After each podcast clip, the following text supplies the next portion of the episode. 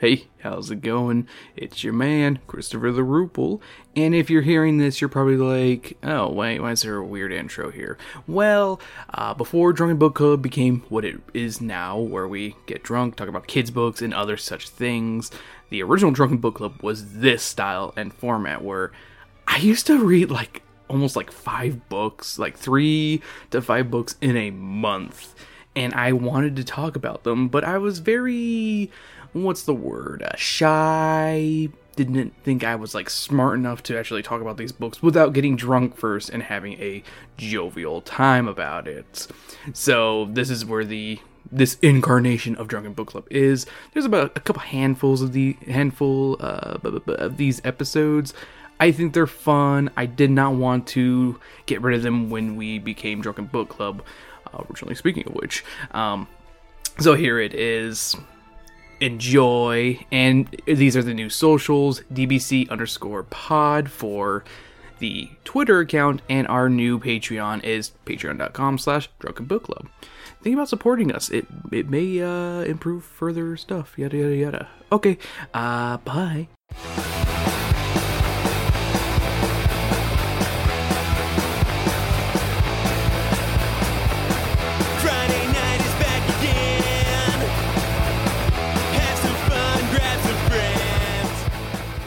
Hello and welcome back to Drunken Book Club Volume 6. Um, I'm not drunk this time around. What happened was the one that I recorded before didn't come out the way I wanted it to, and when I've re recorded it out of like anger and frustration while being drunk, I've noticed it does not come out as good as I like it, so I'm gonna try a not so drunken book club, but I'm still gonna call it Drunken Book Club because it's that's that's just what it's called, you know.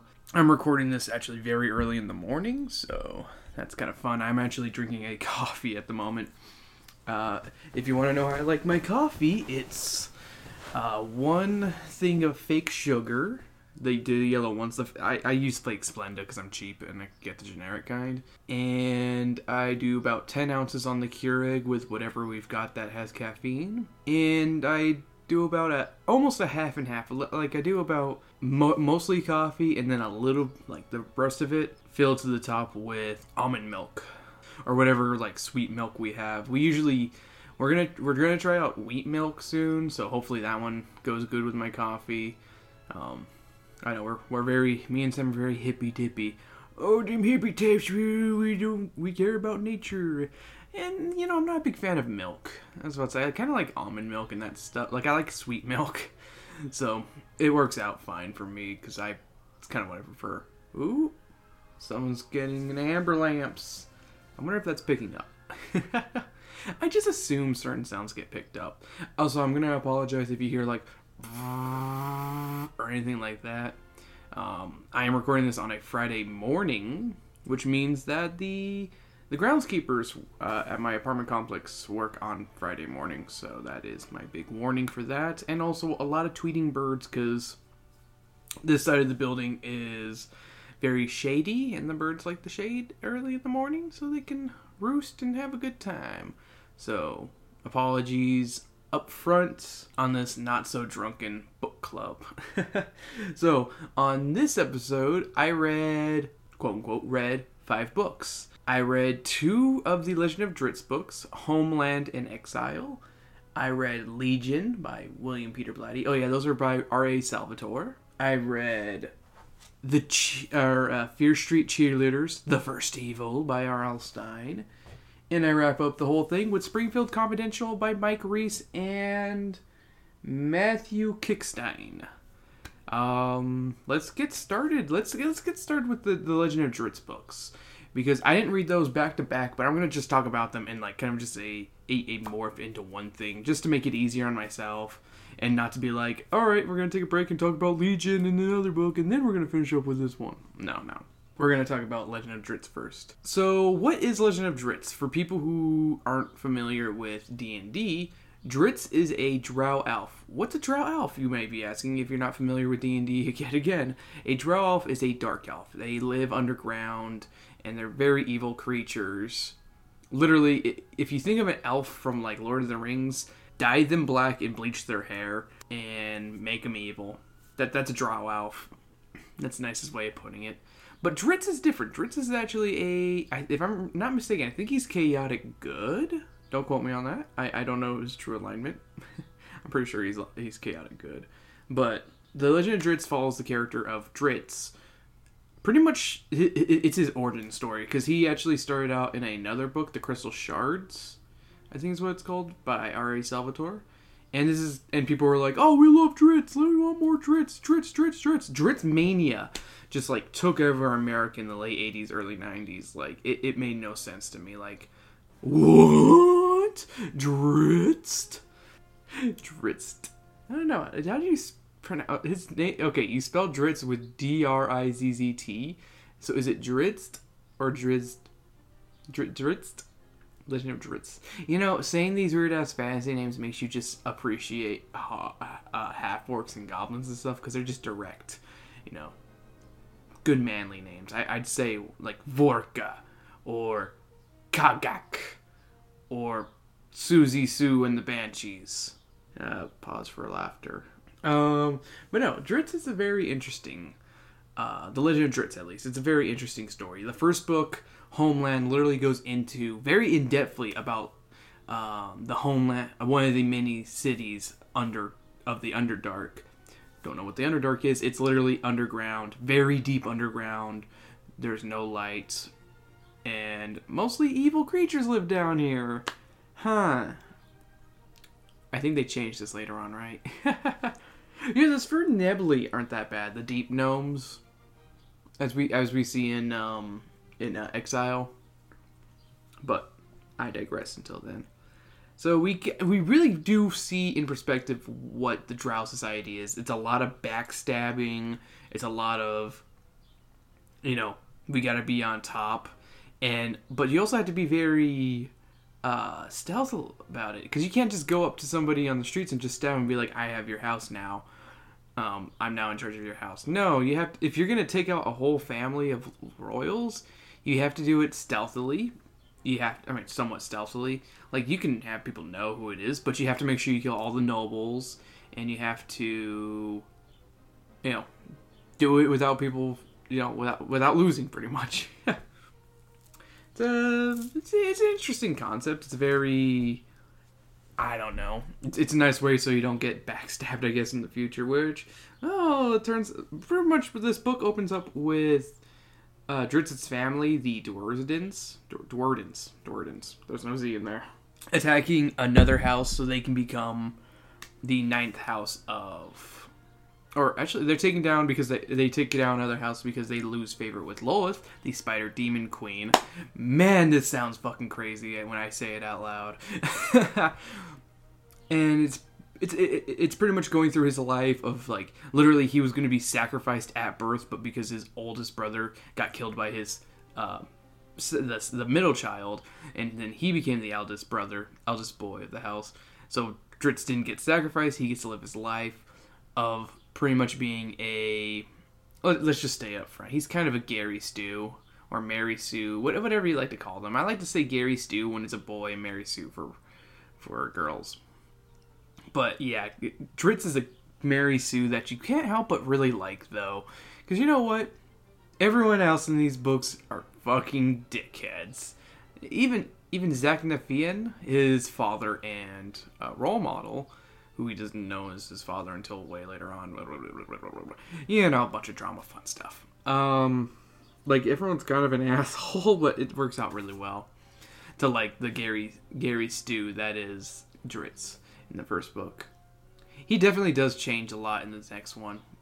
But how is he Gary Sue? Well, I mean, I I guess you know I need to look up what a Mary Sue is real quick to make sure that I'm getting that right. So, what a Mary Sue is, if for those who don't know, it's a term used to describe a fictional character, usually female, which fuck off with that crap. It's a very sexist term, I know, but I usually only use it for males, mostly nowadays, who is seen as too perfect and almost boring for lack of flaws. Originally written as an idolized, ver- idolized version of an author in fan fiction.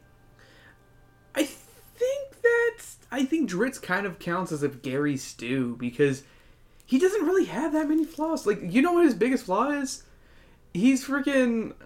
oh god, why am I forgetting the word all of a sudden? He is super ignorant. That's his biggest that's his biggest flaw is that he's very ignorant, especially in the early in the first book. Just how ignorant he is of just like he thinks that Zaknafein, his father figure, enjoys killing drows because he likes killing for no other reason. Even though it's like Drizzt finds out he doesn't like killing either, especially you know, good. Oh, well, he doesn't like killing without necessary means, you know, because he killed hook horrors on like a mission with his like during his school years, and they were supposed to kill these hook horrors because they're about to kill a noble-born child. But then they find out that the child was not noble-born; it was just a random kid off the street, pretty much. And he's like, "We killed these hook horrors for nothing, and this kid was sacrificed for nothing." And you know that, that's kind of his first kind of step of like i fucking hate these people but i don't know where else to go because when you live in such a small little area it's it's a very you can almost say it's very symbolic of like people from small towns you know where it's like you're stuck there even with the hateful people who might be living there whose opinions you don't really agree with. It you can really make that metaphor you know between the two personally I can. I live in Tucson. Great state. Great great state. Great city. Not so great state. Take that, Arizona. Take that. In all fairness, like what's it called? It, it, it's hard to it's hard to not think of him as a Gary Stu though throughout these books because like he's literally perfect. Like okay, he'll get hurt every now and then, but he'll still keep fighting, and it's just like it's kind of ridiculous. But if the books weren't written so well, I would probably have put it down and been like, I'm really tired of this shit. And maybe it's because, you know, I like fantasy books, especially when they're like just badass, you know?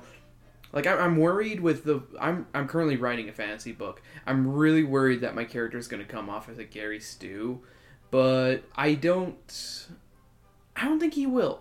I I'm hoping that I'm able to work around like work it so he doesn't seem that way but he's gonna set. He's still gonna end up a Gary fucking Stu. Like no matter what, everyone's gonna call your character a Gary Stu or a Mary Sue, even if they're like clearly flawed. You know, I was about to say, like I mean, you, you look at fucking movies like Harley Quinn and fucking uh, uh, Captain Marvel, you know, and they'll always be like, "Oh, Mary Sue, Mary Sue, Mary Sue." But I'm getting way off topic with Mary Sueing. I need to actually have a girl on here, Sam, probably, to talk about the controversies of Mary Sue's and stuff like that. I I don't like using the term except for boys, because you know what? Take boy, take men down a peg. There, I said it. So, in the end, I don't really want to spoil anything. Just I, I do rec- recommend these if you're interested in fantasy novels. I, I don't know, like I do and I don't recommend this. Be- like how I was saying, you know, if you if you don't mind the Gary Stewness, I recommend it because the world is very well constructed and makes you just want to keep reading and learn more about Drow society and hell, even the even the side characters of his uh, four siblings and his mother, matron Malice. You know, hmm. I wonder who the bad guy is. Is it Matron Malice?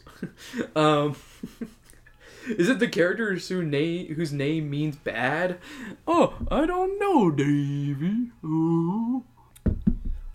Did people just not know what malice meant back in like 1989 or 1990 when these books were written? um, what is it bad of me to make fun of certain names? I, I, I shouldn't talk. I I literally am like I, I can't talk when it comes to names, name structures and stuff. I, I, I make stupid names too that are right on the nose, and I I only hope people don't know what the word is until like I tell them to be like, all right, look it up, and you'll be like, it's it's that. Why am I so distracted? Cause I'm on coffee and biscuits. So the next one, Exile. Gosh, I don't really want to get into it because, well, even I mean, I guess if you look at the title, it pretty much gives away what happens at the end of the book. He's exiled in the first one, quote unquote. He's exiled. He's not really exiled. I'll just say that up front, but I don't want to ruin anything. And it's pretty much him living in the Underdark slowly losing his mind. And like even like considering going back to Menzo Menzoberranzan even though he knows he won't be welcome back and shit like that. And you know it's it's his adventures of trying to keep his sanity eventually getting that sanity back and then like not wanting to revert back to this like hunter this killer you know? I mean, it's a very interesting book. I'll say it up front. It's it's a book that uses memories as a good as a good um oh my god, why am I forgetting I'm forgetting all my literary terms. This is why I shouldn't drink coffee until I write my notes down. I have a million and one ideas and things I want to talk about, but I can't. Yeah, you really shouldn't talk about these books unless other people have read them. So I am gonna read the next one next month. I might just be like yay or nay it and see if it's worth reading. And I'm just gonna say yay or nay with finishing the second book. Yay. Go ahead and just read the first two. If you're interested in fantasy books that aren't J.R.R. Tolkien and want something that's D and D related, I recommend these ones. Check them out. Ch- ch- ch- check them out. Check them out. Ch- ch- check them out. All right, so the next book I read was Fear Street Cheerleaders: The First Evil by R.L. Stine. I didn't finish this one. I made it to page 93, chapter 14. I was getting sick and tired of all the characters.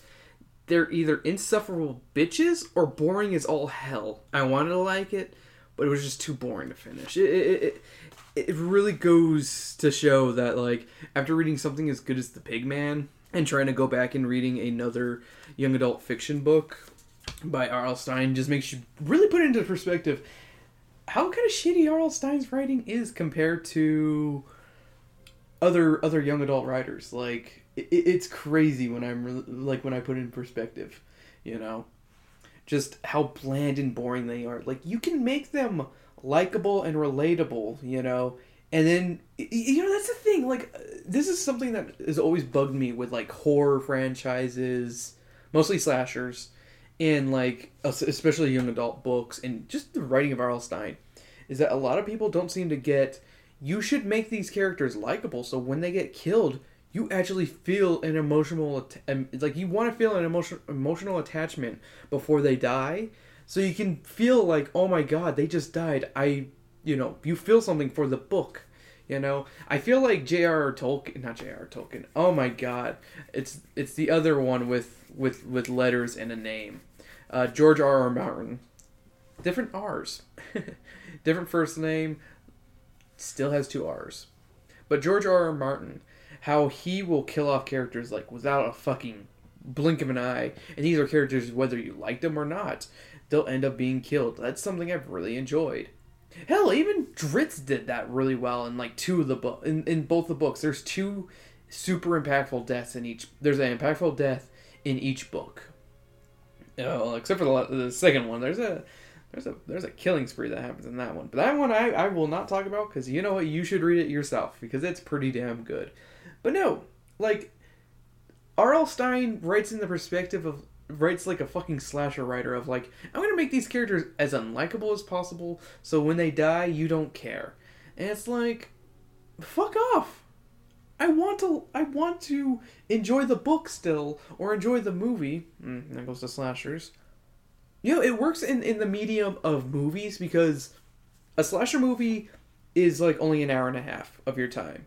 It'll, it, it, it, it, it's not a waste of your, it's not a whole waste of like an afternoon. It's literally hour 30 minutes. I, I really hated these characters, but you know what? I'm glad they died because you know what? They were insufferable. And I'm glad the virgin or whatever survived. And I'm glad, or I'm happy to see that the slasher got to live again and see another day.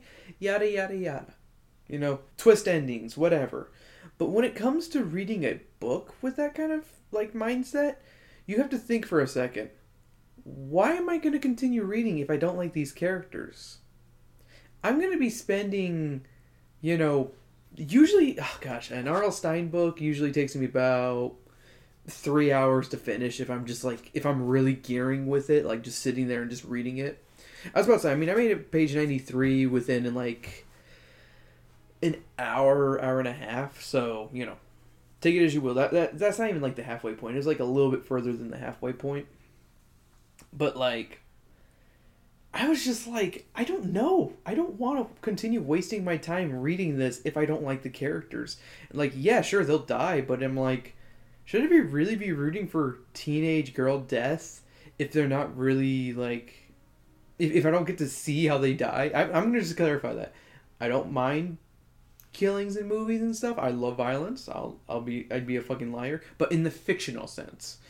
But like when you're giving me kind of a realistic setting and just giving me deaths that aren't Like I didn't even get to the death scenes. That's that's how boring this book was. Like 93 pages in, we get one death and the death isn't even that good and it's not even a real death. You know, that, that's how fucking shitty it is. Ugh, I am going way too on, too long into this one, into a shitty fucking book. But like, it, we need to. Oh God, I don't like that. That's kind of how I felt with with the last R.L. Stine book I read, The Beach House, where it's like I didn't like I was pissy, but I finished it because I at least kind of liked the characters. You know, they didn't seem as boring as they are in this one. This one, they're just straight up dull ass shit. This is Dole Whip right here. Achi machi. I crack myself up. No, I don't. Uh, but no, this is just bland, boring. Like I, at the top of my head, I think I can name one character, Bobby. That's the only character's name I remember. I think that's the the girl who becomes the main character in the story. But I'm not even 100% sure about that, even. Because, like, that could be wrong for all I know. I, I don't know. I don't, I don't remember. You know, remember. Uh, do I wish I had read it? Mm, a little. I kind of wish I finished it, see how the death scenes were. I've heard they get kind of, like, range from pretty brutal to whatever. Like, I think a girl literally gets scalded in a showers and dies, and that's, like, it's kind of a brutal death scene right there. That's the only one I think I know of at the top of my head. But it's like it's just teenage drama without the without the the, the, the, the, the, payoff. You know, there's no payoff. You know, I mean, at least 93 pages in, there's no payoff. Like, I think I've said this before in our other R.L. Stine books, like, or not on the podcast, but I've said to myself, like, when it comes down to it, it needs to focus on like a singular main character who is your who's your cipher, who's the person you put yourself into. I don't think I'm using that term right still. But no, it's that character you want to put yourself into because they're you know they're kind of bland, they're kind of simple, but at the same time you want to put a world where there's characters who are interesting that make you go, "Oh, neat." and stuff like that. You know, you want to be like I like this character. I want to be like this character. But at the same time, I kind of wish I was friends with these other people, though. That's that's where I kind of see it. it. It's like I want to see more, int- like, and like that's the problem with this one. There's no one interesting. They're all sassy little bitches who hate each other. God, and this is the only book I have with me on the couch that I read. I, am actually going to sit down and read one of the next books, uh, which is related to uh, Rupees for next month, possibly it, it really depends if uh, one of my friends uh, shout out to I don't know if he wants me to say his name or refer to him as his name on Twitter. I don't know anymore with certain people. I'll ask him next time. uh, but we're thinking about doing an episode on a specific video game series uh, for Rupel's Rupees. We're going. I'm actually planning on doing two next month, so stay tuned for that. Be excited. Be very excited. But yeah, Cheerleaders, pass. So, the next book I read was Legion by William Peter Blatty, which it, it's kind of funny when I think about it because wasn't The Exorcist one of the first books I actually read on a Drunken Book Club? I'm pretty positive it was the first. It was one of the first ones because I remember I, I, I read that and Uzumaki and a couple others that I wanted to. I think I read Congo as well in there. I don't remember. I'm looking at the shelf and I'm like, I don't remember. But yeah, I think Exorcist was one of the first episodes of of Drunken Book Club, and it's a sequel to it's it's a sequel that's like, like I don't know how to explain it because it's like you don't go back with Regan in them. You're actually going with the detective Kinderman from the first book, which I I think I talked about very briefly. Of like I really enjoyed the detective scenes, but his his his talking went on and on and on, but and it was he was just a funny character, and you know it's kind of a continuation from his his life. Like I think 15 years later is what they say, 10 or 15 years later. In Legion, it's less of a horror novel and more of a detective novel. There are some scary moments, but it's more of a detective book. Uh, we follow Kinderman as he tries to solve the mystery of the new Gemini killings, which were not referenced in the first book, but they are referenced to, or they tell you about them in this one, and pretty much it's the Zodiac killer. That's that's what the Gemini is kind of referencing. It's it's it's pretty obvious. It's making reference to that, even though I don't think did the Zodiac ever leave like zodiac signs. I yeah, I need to read more about the Zodiac killer. I don't know shit about him, about them. It's them because we don't know if it's a boy or man or woman. A lot of people think it's a guy, but it could be a woman. We don't know. Hmm? See? You don't know. You, you're not the fucking detective on this shit. Fuck you, motherfucker. But no, I think you know I might try to find a Zodiac Killer book. I'm kind of interested now that after reading this, after reading Gemini Killer, or this is Gemini Killer Legion. But no, all in all, it's a good book, but it leaves you kind of wanting it to be scarier. Because I remember reading Exorcism being so unsettled and so like, holy shit. You know, this is more of a thriller than anything. Because like certain moments, you're just like, you're reading about like how someone might be getting killed soon and you're just like oh shit oh shit gotta keep reading. Oh whoa. And like someone who's actually going through like a spiritual kind of guidance thing of like talking with spirits and crap and it's like really weird. Like i'm glad they cut that out of the movie. There's like a there's a lot of chapters that i'm glad they cut from the movie. But um you know what? This one's better left to people who are super fans of the exorcist and kind of want an actual like and like you know they watched the movie they read the first book and they're kind of like where do i go from here you know? It's like go to read the legion or watch exorcist 3 it, it's kind of up to you you know? Um it, it really is up to you kind of thing. But in all honesty i'd say watch the movie. Like this is one of those few times where i'd say if if you if you really want to re- watch something i really recommend legion just because it's it's a real or Exorcist Three Legion, like it it it's it's a very good standalone movie that like it does work well if you have seen the first one because you then are like oh shit that's you know so and so from the first one you know? Because Kinderman never appeared in the first movie if I remember correctly. Like I think I have to go back and actually watch it. It's it's it's been years since I watched The Exorcist. I watched that back in like 2010. That was the last time I watched The Exorcist. I watched it on the big screen. Holy shit, was it scary. But I digress. I think I said that the last time. But yeah, like Legion, I actually watched it literally when I was reading this book, I watched the movie because I was like, I'm kind of interested to see how they adapted it because it's like, how did they get funding for this? In my opinion, because like this is not your typical exorcist movie. There's no in the book. There's no exorcisms. In the movie, there is an exorcism performed.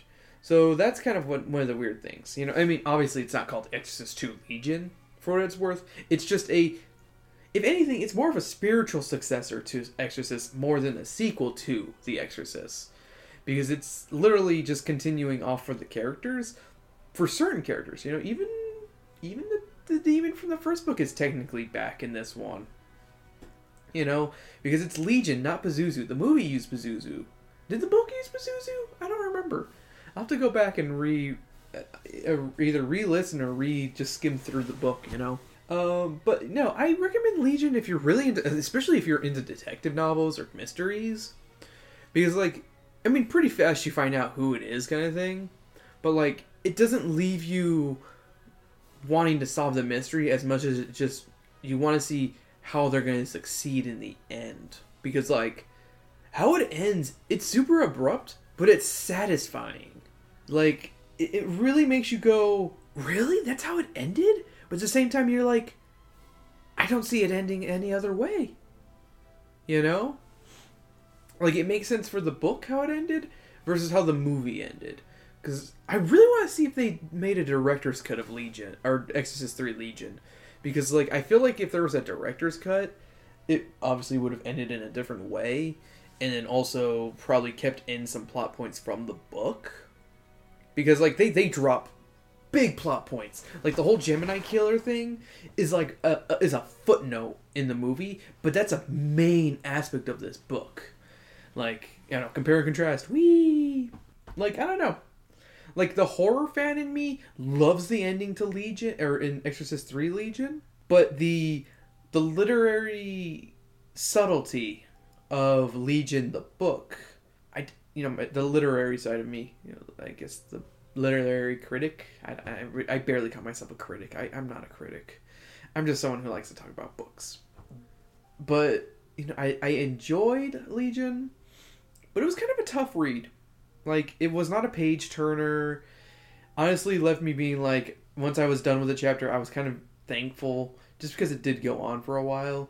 But it's still a very interesting book that I recommend to people who are either fans of the Exorcist 3 movie and are kind of like, what the fuck's up with that ending? This book, it, it, it pretty much makes you go, oh shit, so that's what's supposed to be going on. Fuck, that's crazy. Like, I'll say that up front. Like, read the book if you like the movie but are puzzled by the ending and are like, shouldn't this be somewhat somewhat different? Yes, yes, it does. so that's it for Legion. I, I recommend it if you're a fan of the movie Exorcist Three and want to expand on it, or if you're just a fan of detective or mysteries. It's worth a read. It's definitely worth a read. Um, in time for the last one, Springfield Confidential. It is a nonfiction book written by one of the original writers on The Simpsons, Mike Reiss it goes it's it's a little it's like part biography part talking about how they write the scripts and stuff part joke book part just it, it, it's just part really good book you know? Just how much goes into an episode of the simpsons.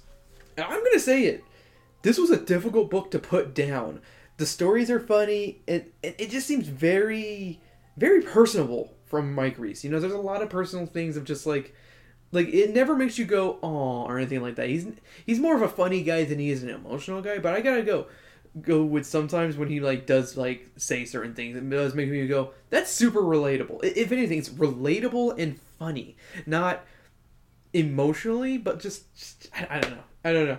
It, it, this is a. I'm just gonna say it up front. If you are a Simpsons fan, read this book. It is amazingly well written. It's witty as a show it's, it's a definite must read. Like, I, I know I just dropped my note card uh, because I was like, I don't need it anymore. I, I literally just want to talk talk about it. Like, sorry, I had to pick up the book because I just wanted to open it up to like, I'm just gonna open up Springfield Confidential onto a random page and just maybe say something. You know, here we go. So this is a a there's actually oh god you know I just want to talk about like there's there's all there, it's a pretty pretty decent little chapters in there. So you know, the the book is structured kind of like how a Simpsons episode is structured. You have the opening credits where he literally just answers a burning question what the book's about. Then there's the act 1 where it's kind of random nonsense. And that's kind of how the first episode is. It, it kind of ties into the main plot, but it doesn't necessarily have to tie into the main plot. And I love how that's written. You know, it, it gives you a brief history of him, and literally, literally, it's it's the beginning is just like early biography bits for him, and then Act Two is literally the big chunk of the episode of a Simpsons episode, and this is the big chunk of the book. It's it's literally almost everything in the book is is in this one and chapter like like no yeah yeah legit like more than hundred pages, like 140 pages are dedicated to the to act 2 in this one. And this one talks about the writers the showrunners the characters the cast and just how an episode is like is changed throughout and just meeting the fans and stuff like that. It's it's really a, it, it's really a joy to read. And then you have act 3 which ties the whole thing together hmm, like a bow. And on this chapter it kind of it's like kind of a finishing up of his biography bit and also talking about how doing you know different writing stuff kind of changed him and how it brought him back to Simpsons once again as as the as the last chapter go or the second to last chapter is chapter 18 back to the old tire fire. And like it's just the little stories that are in here that are just really nice. Like one of my favorite stories is actually I, I just gotta spoil one. It, like I don't want to read read too many things in here, but I want to read the John Swartzwelder one because John Swartzwelder, if you're a fan of Simpsons, you know that he's kind of the quiet. He's he's J.D. Salinger uh, of of the Simpsons. You know, he's he's very quiet. He doesn't really talk too much, but this is this is something that really caught my eye. Okay, so page 58 if you're if you're uh, a fan of, of, of if you have the book but while john is mostly mostly in in uh oh god, parentheses, normal. His writing is not. He's responsible for a huge number of truly crazy Simpsons episodes, like the one where Bart gets an elephant, or where Homer becomes a henchman for a Bond villain, or where Marge. dot dot dot. Well, he never really liked writing for Marge, and he'd often quote unquote forget to put Lisa in scripts. I can say he might be sexist. Uh, but he seemed to be able to effortlessly channel Homer. His secret, he said, was to write Homer as a big dog. An example in one episode, Homer is in prison. Fun fact. Oh, I'm not going to read the fun fact. Uh, Marge has baked him a cake with a file in it and delivers it to him. Homer wolfs it down, file and all. At this point, Swartzwelder proposed that a long, pointy object begins to emerge in the back of Homer's pants. We asked him with some concern. Just to be clear, you're saying that while Homer is talking to Marge, he's slowly shitting in his pants. Swartzwelder replied in his Gary Cooper like cadence, Yes, sir. That's what I'm saying. oh, that's one of my favorite ones. But it, there's a lot of really good little stories, you know, talking about characters. One of my favorite like little sub chapters is how do we make the show, and it's literally there is 23 steps from the pitch all the way to the airing of the show, and he goes not super in depth but gives little notes about each one. And there's about a million rewrites. I'm just gonna say that up front. I was about to say, let's see how many rewrites are in there. So you have the rewrite, the re rewrite. You have yet another rewrite, so three so far. Um, bu- bu- bu- bu- bu- bu- the animatic rewrite. Uh, actually, there's two of these that don't count technically. um, the color rewrite, so that's five. And, and yeah, you have five rewrites in one episode normally. No, like that, that's just basic right there. And that's not even talking about everyone else's like rewrites of the rewrite of the rewrite of the rewrite there's a lot going into a Simpsons episode, and it kind of blows your mind for a second, you know, of just how much goes into writing for a sitcom like The Simpsons. So, final, final kind of final thoughts on Springfield Confidential, because I don't want to spoil this one too much, because without a doubt, this is a fun book to read. Like I said, it's a page turner. I read this book in less than a week. I could, n- I had a hard time putting it down. Like I literally, I you know, I read recreationally. I read during my breaks at work and one time I read, I was reading on my break, and I was like, I, I clocked back in, and I was like, Shh, I mean, there's nothing going on. Can I still read? I kept reading. I, I won't, I, like, I, I know that's bad. I shouldn't do that, yada, yada, yada, but I couldn't help myself. It's, it's a page turning phenom, uh, not phenomenon, that doesn't make sense. It's a page turner that'll make you go, or eat my shorts, or ay ay ay, or or I'll be in my room, or welcome to Good Home of the Good Burger. Rule of threes did not apply here. Should have stopped when I was ahead. I didn't learn anything from this book. No, that's not true. I learned plenty. I learned that I need more followers on Twitter. Oh, thank you for joining me this week on Drunken Book Club, or Not So Drunken Book Club, or whatever you want to call this one. I'm your host, Christopher the Rupel. You can find me on Twitter and Instagram at the underscore Rupel. And you'd probably want to prefer. I, I would. I would honestly refer you more to the podcast's Twitter account at sow underscore podcast.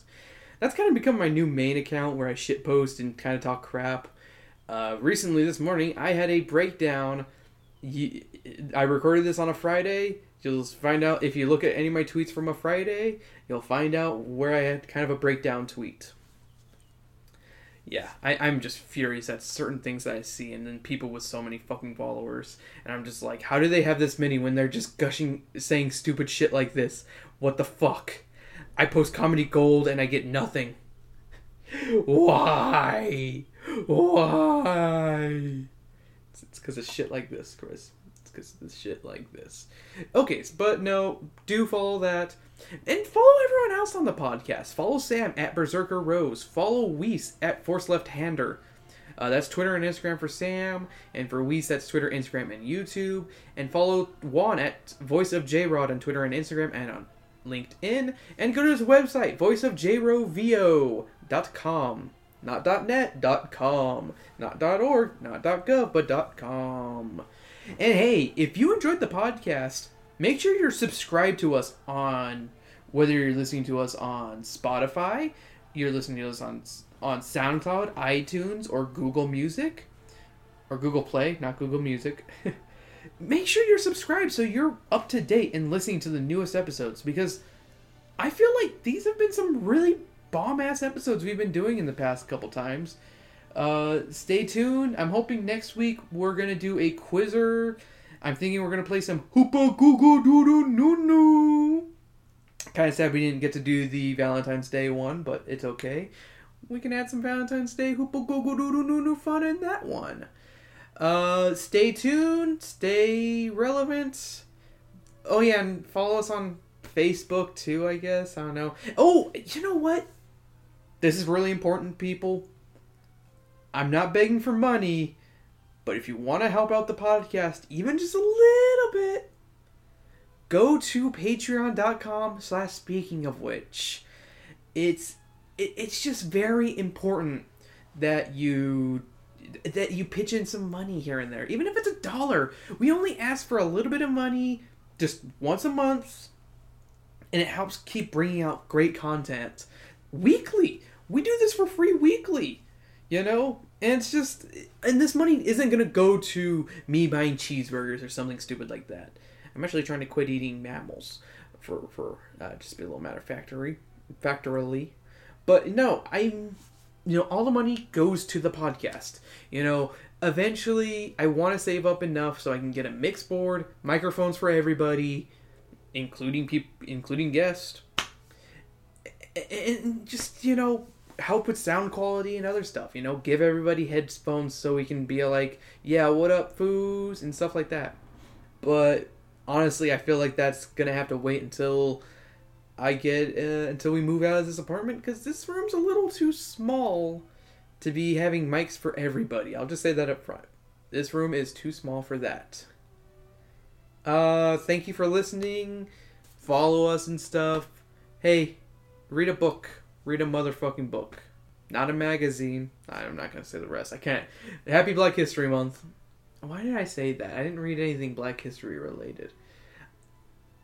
I didn't read anything with a black person in it. Legit, even the Simpsons one doesn't have any black people in it. Okay, like for guest stars maybe, but like, oh, Michael Jackson, the biggest fucking oh, he's he's he's the number one black star ever. I need to read more books with like African American characters or just black people in general. I'm saying. Not even Af- African American. It, it could be people of African Africa or whatever. You know. It, you know, I, I felt I felt Jewish shame because I wasn't reading anything with Jewish people, and now I'm feeling black shame because I'm not reading anything with enough people of color. There we go. Thank you, people of color. Ugh. And not, and, but you know what? Mostly African American or black. You know, I want to read more black fiction. Man, saying it like that makes it sound bad, doesn't it? But I do want to read more people of color's work. You know, I need to read more stuff by women also. I I feel like I'm not like I'm I'm kind of in a spot where I'm reading just the normal stuff, but I feel like I need to read I need to really reach out and start picking up books by women, books by Mexicans and Hispanics, books or Latinos, thank you, Latinx. Uh books by black people, book books by Asians, not that aren't fucking mangas, you know. Like, I, feel like I need to broaden my horizons, but I need to first, like, literally shrink down my book corner over there and just just find something new, you know? I was about to say, like, I think within this time I've only read one book that wasn't by a white dude. I think. I think. Like, I'm looking at my shelf and I'm like, yeah, that's Honky Central. Like, and I'm not counting comic books because you know what, I I feel like I've I've gotten pretty diverse on there. I, I try to be diverse on there. And it sucks because the next book I'm reading is, is it's by, by by a white dude. Also, you uh, if you've stayed with me this long, all right, I'm just gonna give up the the secret to what next month's Rubles Rupees are. The next two episodes are going to be based off of